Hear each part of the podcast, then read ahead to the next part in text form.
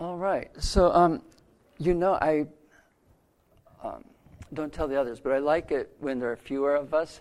Uh, I do wish you'd all sit like this because I feel funny now doing this while I talk. But um, I, I, I, like it because I feel like it's just us, you know, and I can get away with more. But uh, uh, anyway, Luke chapter 9. And I'm dropping in at verse 43. Uh, Jesus has just exorcised a demon from a boy whose father brought him to Jesus. And the people were all amazed at the greatness of God. But while everyone was marveling at all that he was doing, he said to his disciples, Let these words sink to your ears, for the Son of Man is going to be delivered into the hands of men. But they did not understand this statement, and it was concealed from them, so they would not perceive it. And they were afraid to ask him about this statement. I wasn't here last Sunday because I was speaking at a church in Bellflower. It was at the end of a three day conference there. So I was working, Gladys. Uh, so uh, afterward, this woman came up to me and uh, told me how much she pra- appreciated the fact that I was there. And I said, Well, really, it's my pleasure. I, I love you all. And she said, We know. And that surprised me because I hadn't said anything to them about how worried I had been for them, how I, I could not sleep Saturday night, and finally got up at 3 in the morning in order to redo my message uh, because I realized that what I had prepared to tell them they didn't need to hear. Um, and what they did need to hear was something that would mend wounds and give reassurance and let them know that um, God accepts them right where they are. I guess people figure it out when someone else uh, loves them, uh, although um, not me. Uh, it, it, usually comes as a big surprise. Um, it's like, why? Uh, anyway, um, it may not seem like it at, at first as we get into this, this chapter, but this is about Jesus' love for you. And it's really important that you recognize that. If Jesus were here today and you said, Well, thank you for being here, well, he is here and, and you tell him afterwards, thank you for being here, he would tell you, well, I'm here because I love you. And I want you to be able to smile and say, we know. We know you do. King Herod heard about Jesus and he asked a question that hangs over this entire chapter. It's really what holds the chapter together, though it's quite subtle. By now, Jesus has drawn a lot of public attention. He's sent his disciples out to um, extend his ministry through them. And all kinds of people are hearing about him. There's a big buzz, but no one knows exactly how to classify Jesus. He's not exactly a rabbi, though they sometimes address him as such. He's not a scribe, he's not an Essene, uh, he's not a sage, uh, not in a traditional sense. So, what is he? Who is he? Herod heard the speculations about Jesus one of them was that it was, he was John the Baptist raised from the dead, which caused him no small amount of consternation. Uh, others were saying he was the prophet Elijah, and others said, were saying that he was a different prophet or another prophet who had risen from the dead. Herod heard these speculations and he said, I myself had John beheaded, but who is this man about whom I hear such things? That's a, the question that flows through the chapter. Who is this man? Meanwhile, Jesus is continuing his itinerary, and in the process, he's taking time apart with his disciples, and then he's teaching the crowds that come. He miraculously feeds this huge crowd of thousands. Um, although Luke doesn't make anything of it. He, he doesn't try to interpret the feeding, or, or he doesn't say, Look, isn't that a big deal? Um, the other Gospels do make something of this feeding. John, in John chapter 6, has a whole conversation that follows it based on this, this miracle. Not Luke. He just moves through it. And then in the, the very next scene, Luke revisits Herod's question. In, in, fact, that he, he tends to link this with Herod's question is really obvious. Only this time it's Jesus asking. And he's asking, Who do people say that I am? And the disciples give the very same answer. Some say John, some say Elijah, some say another prophet risen from the dead. But Jesus wants a more definite answer, and so he asks them, But you, you have been with me. You've, you've seen me in action. You've heard my teaching. Who do you say that I am? And Peter says, You're the Messiah of God. Now, Jesus responds to Peter's answer rather strangely, and again, different from in Matthew chapter 16. Uh, Jesus immediately says, Don't tell anyone. He, he, doesn't respond with an affirmative or uh, answer or a denial, uh, either yes, I am, or no, I'm not, or you know, you, you got it partially right. He doesn't say anything like that to Peter. He, he just says, Don't tell anyone. He warns them, in fact. He instructs them, Don't tell anyone. So um,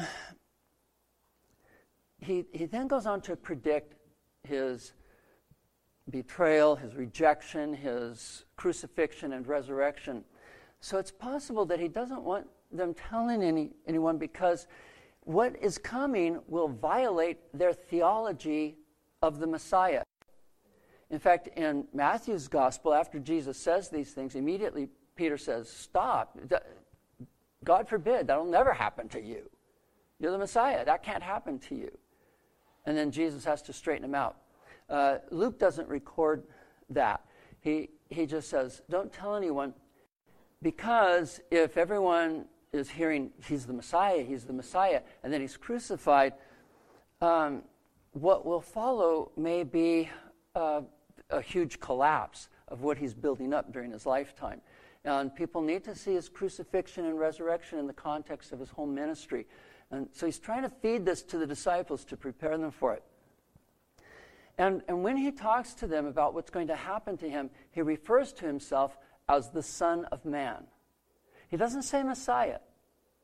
Jesus' preferred title for himself was Son of Man.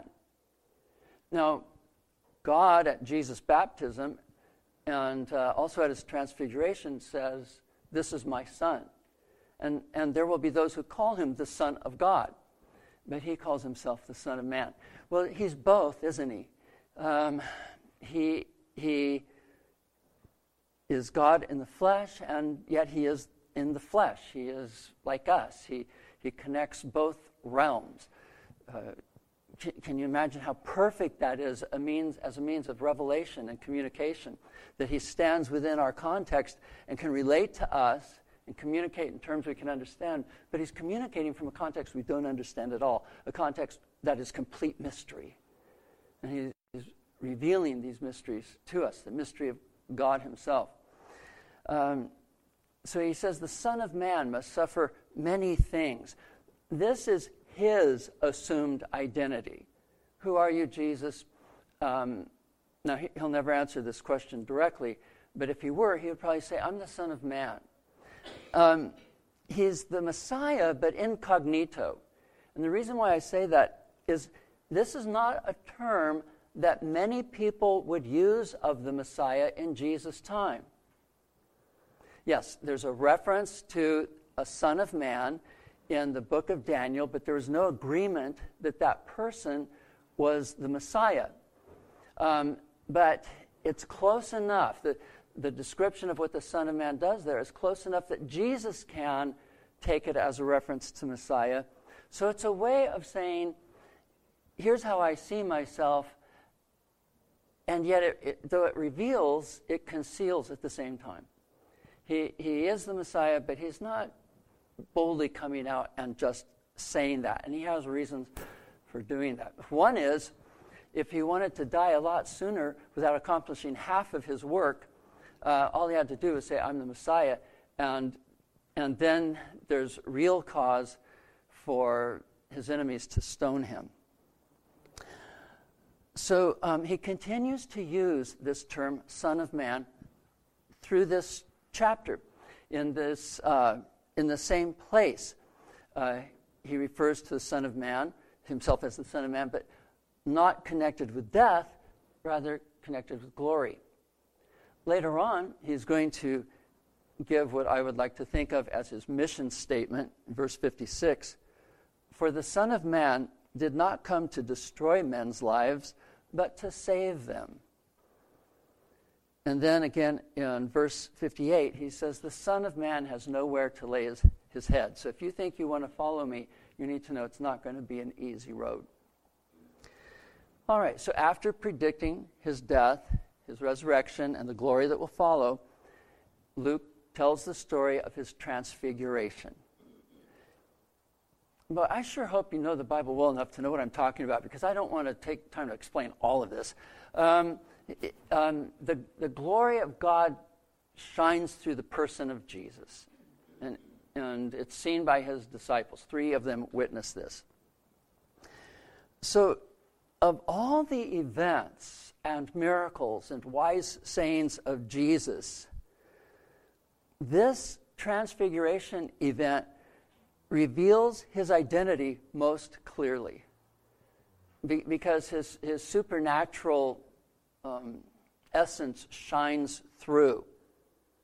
But it's over so quickly, at least the way that Luke uh, tells the story, that we're not even given an opportunity to reflect on it. It would seem that the three disciples are not even given an opportunity to reflect on it. What does this mean? Or, or wow, what, what did we just experience? Or this is profound. Nope, we're, we're on to the next thing, which is a father coming with a demon possessed son.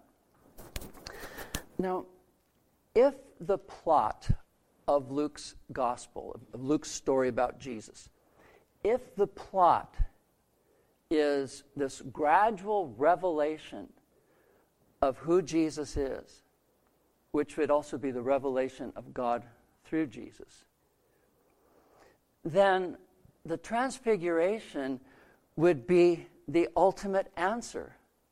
We'll just look at this and you'll see. This would be the climax of the story. I mean, in other words, if that's the plot, it could end just a few pages later.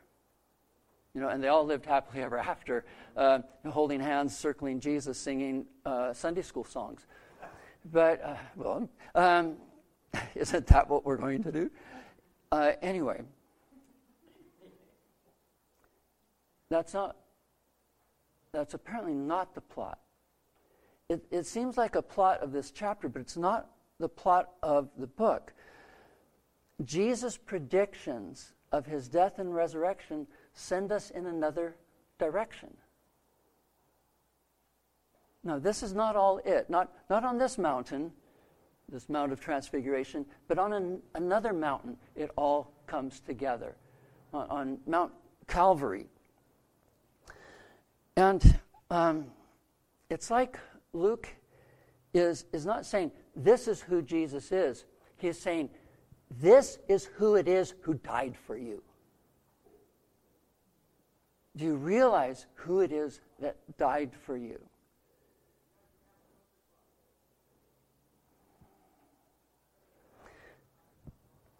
The cross did not define Jesus. Jesus defined the cross by who he was. It, it's who went on that cross that defined this particular cross. Okay, now you don't need your sunglasses, Barbara. Um, so, Luke is, Luke is giving us an idea of the magnitude of Jesus, the majesty of Jesus, and, and he does this rather well. Okay, which leads us right into the verses that I read already. Verse 33 or 43 contains two parallel statements in which Luke is saying the same thing. And these statements reveal the mood of the crowd. Both statements begin with the Greek word de, de, English transliteration, which would be translated and in the first statement and but in the second statement. It is a conjunction that can be translated either and or but. And our translators have translated and for the first statement, but, but it's the same word. Also, both statements contain the Greek word pas, which is translated all in the first statement and translated everyone in the second statement. All the people and everyone. It's also translated all when they're talking about all the things that Jesus did. So um, the people are in a state of awe. Awe that's been evoked by God's greatness, revealed through all the things that Jesus was doing. Okay, so in these parallel statements, God takes priority in one statement and Jesus in the other but it's God and Jesus working together together because God's greatness is being revealed through all the things that Jesus is doing. So it's, it, it's actually a beautiful statement. I, I, I have to tell you, I changed my mind about Mark. This is my favorite verse in the whole Bible. this week. Now, while the people are lost in wonder, Jesus turns to say something to the disciples. Quick, take up an offering. They're in the right space right now. Take up an offering. Or, you know, pass out flyers for the next big rally that we're going to have. You know, all the thousands coming. Just think how it will add many more because they're in the right space right now. Right? I, I've seen this fairly recently, and I won't go into it because I, I know I would sin if I did. And I don't mind sinning so much, but in front of you, it's embarrassing. Um, so Jesus doesn't push or exploit the mood.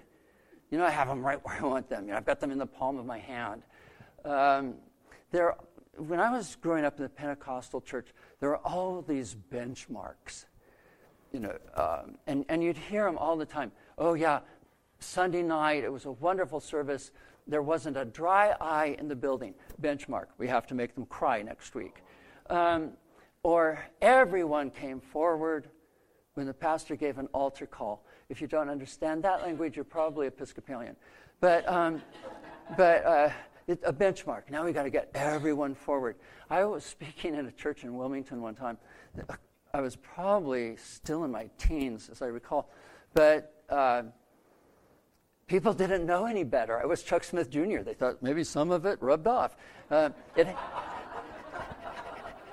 it hadn't yet, but um, anyway, the, the, the minister there, and it was a Pentecostal church, the minister there said, when you give the altar call, assuming I was going to, I hadn't even thought of it, and he said, when you give the altar call, everyone will come forward. They always do. You just have to work them a little bit sometimes. Well, I didn't do an altar call message. Um, I don't know I've ever done an altar call message. But, um, I mean, every message I preach is a come to Jesus message. But anyway, I got to the end and I said, hey, if you'd like to pray, I'd be happy to pray with you. I'm going to be in the prayer room backstage.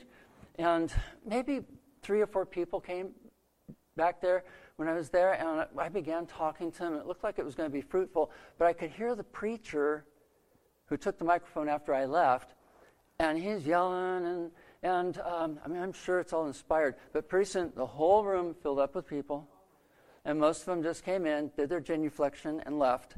Uh, you know, they, they did their obligatory bow the head, kneel, and then they left. It, it was like, oh yeah, this is what we do Sunday. It makes the pastor happy, you know, because we we hit the benchmark, right? So Jesus isn't worried about benchmarks. When when the crowds gather, he talks to them and. Uh, sends them away. That's all, folks. And he heads up to the mountain.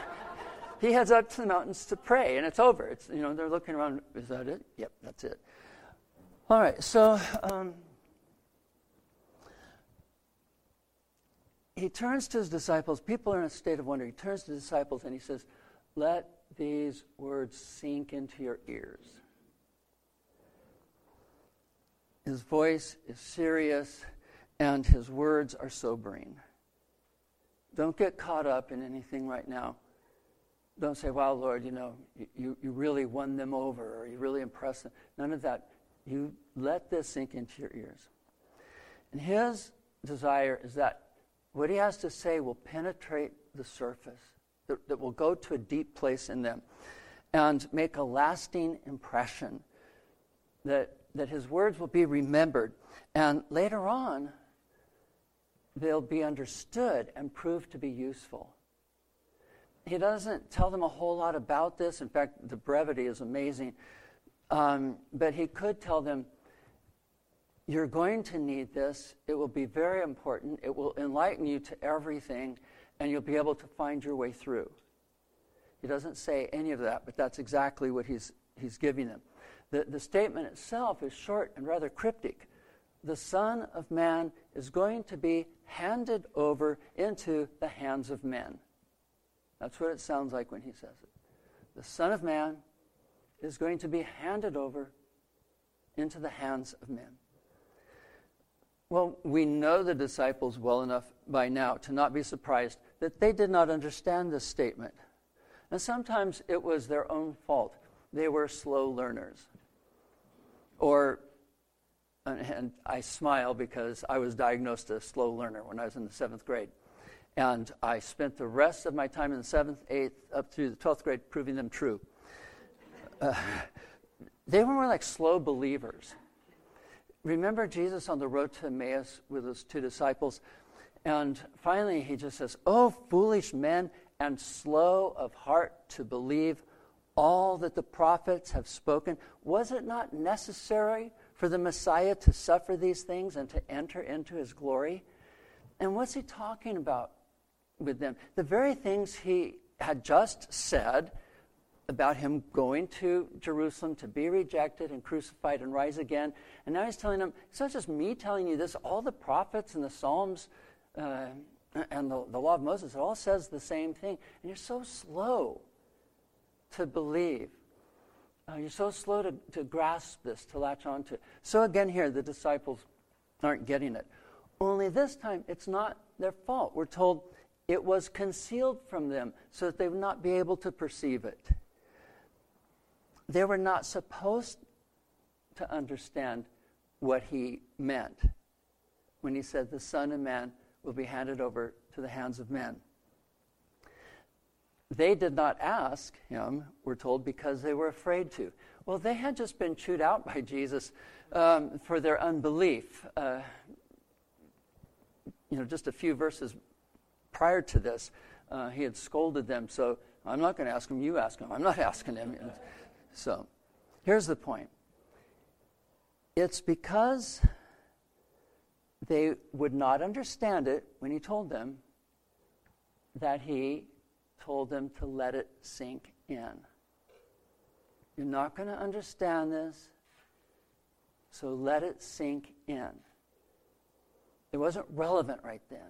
It wasn't in that magic moment when the mood is awe and wonder and reverence. It's, it's for another time, but they need it. They need this preparation.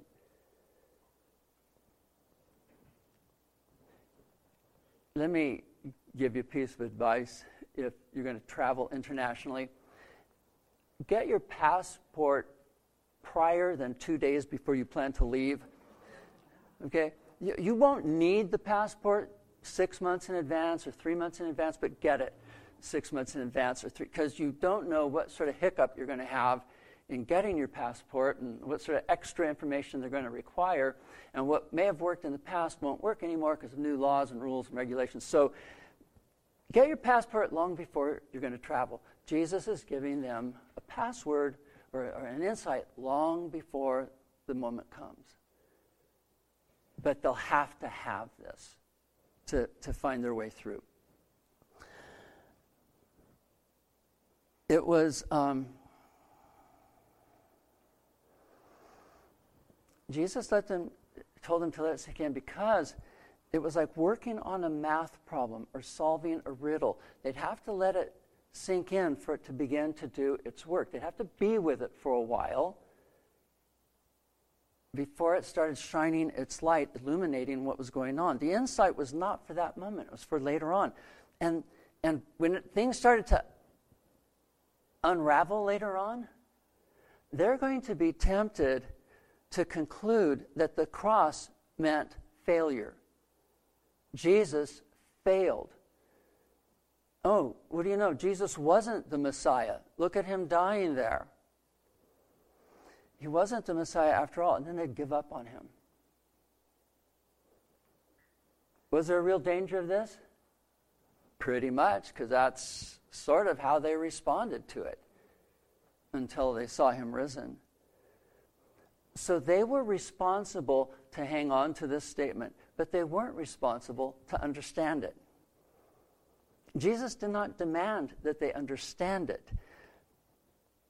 They could come to understand if they allowed it to sink in. It would shine light on all that the prophets had said. This hadn't happened yet, but it could happen if they'd let it sink in. Um, this is very hard for us. We want everything that we believe to make sense right now. We want everything we hold on to to work right now. And some of it isn't for right now, and it's not going to work right now. And we don't understand. Well, why would God say this in the Bible if it's not going to have immediate results in my life? It's because He's preparing you for something else, or that particular word is for another time in your life. Um, you think you can reap when it's time to plant seeds? You can't reap until the seeds have been planted. It, it, it all works out agriculturally and, and also spiritually. So, um, God's challenge is not understand what I'm asking of you. His challenge is trust. His challenge is not understand, his challenge is trust. And when you trust, you don't have to understand. Dad, why, why are you swimming all the way out here into the big surf with me? You don't need to understand. I'm going to help you catch a very good wave, and you're going to have a lot of fun. And I'm not going to try to explain to you why I'm out here with you for this. Okay. Of course, I'm not going to ask because I already know. I wouldn't, would not go out there by myself. You see, God takes us places and He says, Trust me. Are you sure, Lord? This doesn't look too good. This doesn't look like it's going to be a good outcome for me. Trust. Okay, I'm going to trust you. And what if it doesn't turn out well? He says, then trust me for that. Because sometimes it doesn't turn out well. And it's always trust. That doesn't change.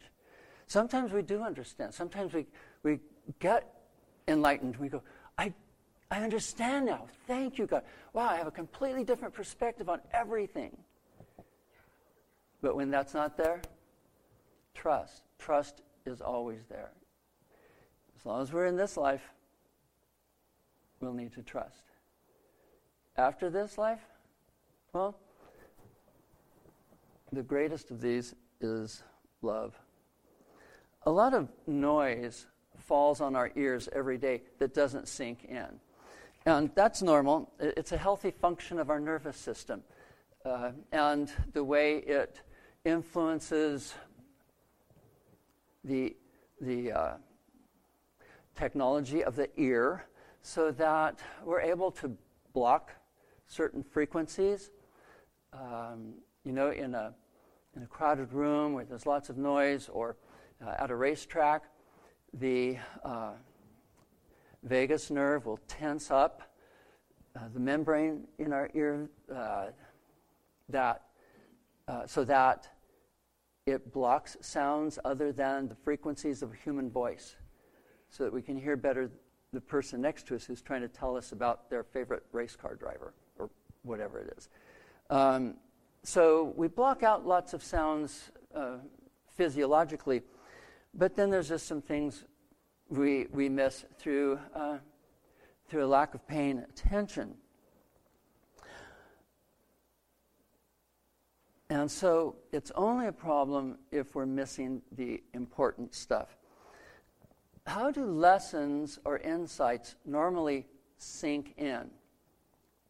Most often, it is through something that interests us. Uh, when my oldest son was in the seventh grade, I, I homeschooled him. Uh, that turned out to be a disaster uh, for both of us.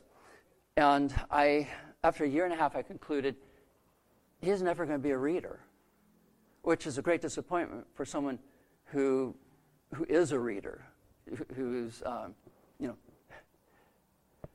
who has nothing else that he's ever accomplished except he's read a book or two. So, so my son, I'm thinking, he's not going to be a reader. This kid, when I'd have him read to me, could hardly read at all. Until like the ninth grade, I don't remember if it's eighth grade or ninth grade, he came to me one day and said, Dad, look at this. Look at this. He had a magazine in his hand. He had memorized almost every page. I'm not exaggerating when I say almost every page of that magazine. He had not tried to memorize it. He just loved the information so much that he absorbed it. He let it sink in. It was a guns and ammo magazine. So he's telling me things about rifles, you know, and it can do this, and it's got that on it, it's got that, and I don't even know what he's talking about. And I'm just astounded. You know, he's been holding out on me all this time. He's not interested in reading social science and history and, you know, and uh, subjects I think are important. Um, red badge of courage, uh, never. But guns and ammo, wow, Dad, you know, the world has opened up to me. Reading is wonderful. Uh, so, most often it's interest. If we're interested, we'll let it sink in. We're, we're like ravenous if we have interest. That's how children learn. They are ravenous because they're interested in everything at first. If something's big or that will have a big impact, um, we let it sink in. Um, Mr. Smith, the tumor is benign. Oh, okay, wow. What's that mean exactly? Um, that's big. I'm going to let it sink in. Phew, you know, you don't know what I went through waiting for the results of that biopsy, right? If you've ever had one um, and there's a, a threat attached to it, you know that waiting is, it, it can be hellish. Um, so benign. This is big news. Phew, you know, uh, I'm going to tell my family; they'll be relieved. If it's disturbing, it may sink in. Something that's really disgusting or heartbreaking. Um, sometimes I have to turn the radio off if I'm listening to the news uh, or not read the whole article if it's about a child you know, left to die of heat exhaustion in someone's truck or car. And, and, and some things stay with us that we wish would not stay with us because they're disturbing. If it shocks or surprises, it might sink in. If it's something we discover on our own, that usually sinks in.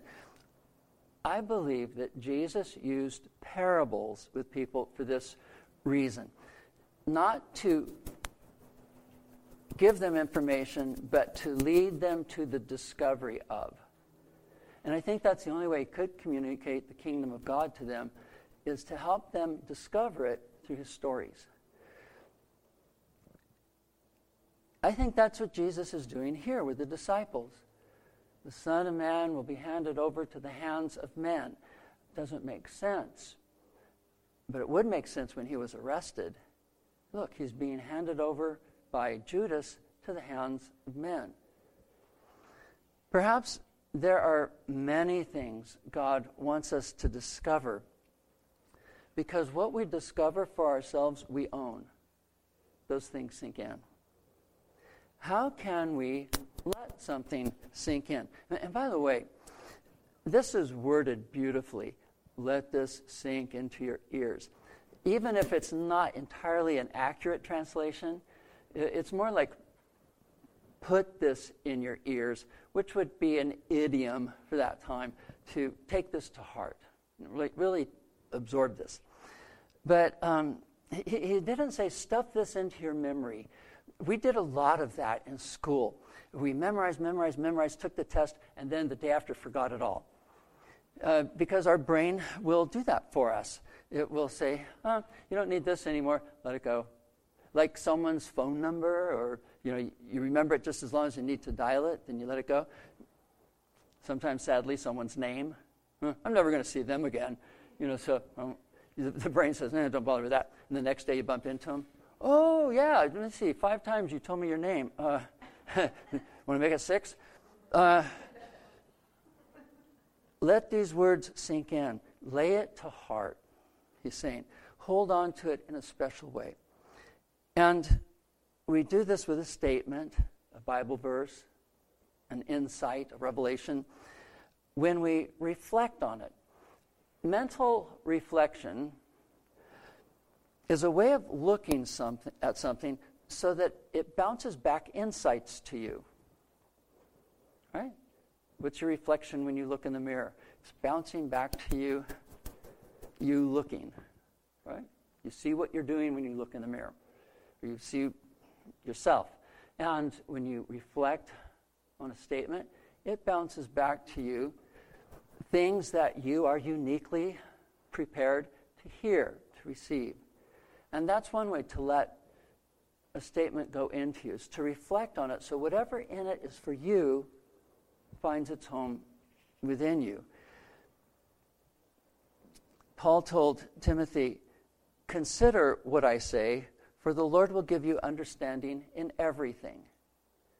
Consider what I say, meditate on it, think about it, reflect on it, let it sink in, and God will give you understanding. Rick Hanson said this, I, I lo- love his illustration here. Imagine that your mind is a garden. You can, you can tend to it in three ways observe it, pull weeds, and plant flowers. Perhaps something terrible has happened, and you can, pardon me, observing is fundamental, and sometimes that's all you can do. Perhaps something terrible has happened, and you can only ride out the storm. But being with the mind is not enough. We must work with it as well. The mind is grounded in the brain, which is a physical system, and doesn't change for the better on its own. Weeds don't get pulled and flowers don't get planted simply by watching the garden. So let this sink in means tend to the garden of your mind. Contemplation is another way we let things sink in. And contemplation isn't so much thinking about, it's not like focused meditation. Contemplation is what we do when we look at our favorite painting Uh, or listen to our favorite music or savor the flavor of something or the aroma of something. We just allow ourselves to experience the pleasure of it in this present moment. And if you sit at a painting that you love and look at it long enough, you'll begin to see things you never knew were there. And then we can bring a statement into our bodies as well as our thoughts. That is, we can experience it, we can feel it, and that's how it becomes our own. And um, what does that mean? Well, uh, I got good news today, and I'm so happy about it. All right. What does this feel like? This happiness. What does it feel like in your body? Where can you feel it in your body? Your body is releasing chemicals of happiness, happy feelings. And if you wait long enough, it will sink in and your body will tell you, well, this is what it feels like. Sometimes we just have to be with a statement long enough to feel it and to ask ourselves, what do I feel as I reflect on this statement? How does it bounce back to me? And what does that do in my body? You see, again, memorized information is just up here and it goes away easily. But experienced truth, that stays. And one of my problems is I don't stay with positive experiences long enough. I'm like Luke. This happened. Move on. This ha- transfiguration. Cool. Go on. Um, let's let's go to demon possession now. It's like that's usually me. Jesus is transfigured in all his glory. Yeah, but someone's demon possessed over here. So you know, I'm with the darkness instead of the light. I need to stay in the light longer to absorb it, to let it rewire my brain. All right. So this week, will you think about experimenting with this? um, allowing this, this truth that is revealed here to, to sink in. Let this sink in. The cross tells you that broken as you are, you are loved. That's the message of the cross. Broken as you are, you have a Savior who is your healer the cross speaks. And it tells you that God can't take his eyes off of you. You mean so much to him. On Wednesday, I was playing grandpa and um, picked up my kids from school. Made the mistake of saying, uh, I need to get something at uh, one of the local retail stores. And uh, my grandkids says, all right, um, they took Grandpa, the three of them, for almost $100. A simple trip to the store, for heaven's sake. So um, we're in the car. Addison, my 11 uh, year old granddaughter, cute as a button, Addison's sitting in the passenger seat, and she's got the receipt. And I said, Hey, don't look at that. Uh, I said, Here, give it to me. I, w- I want that. She said, Why? Yeah and I'm a grandpa. I don't say, You don't ask me why. Um, I answer, Why? I said, I want to see what it says. And she said, It says how much you love us.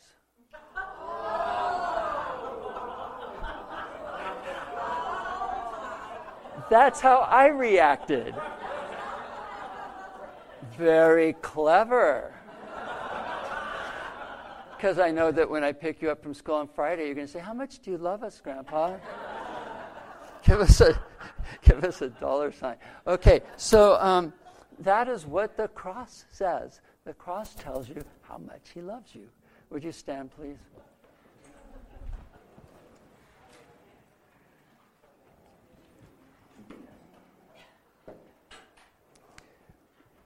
This is one of those imponderables to me. Why would God create an 11 year old who's so much smarter than her grandfather. but there it is. May the love of God fill your heart this week. May insights open up to you. Whether you understand them or not at the time, may you discern the ones that you allow to sink in. May the Lord bless us, keep away all evil, and lead us into eternal life in the name of the Father and of the Son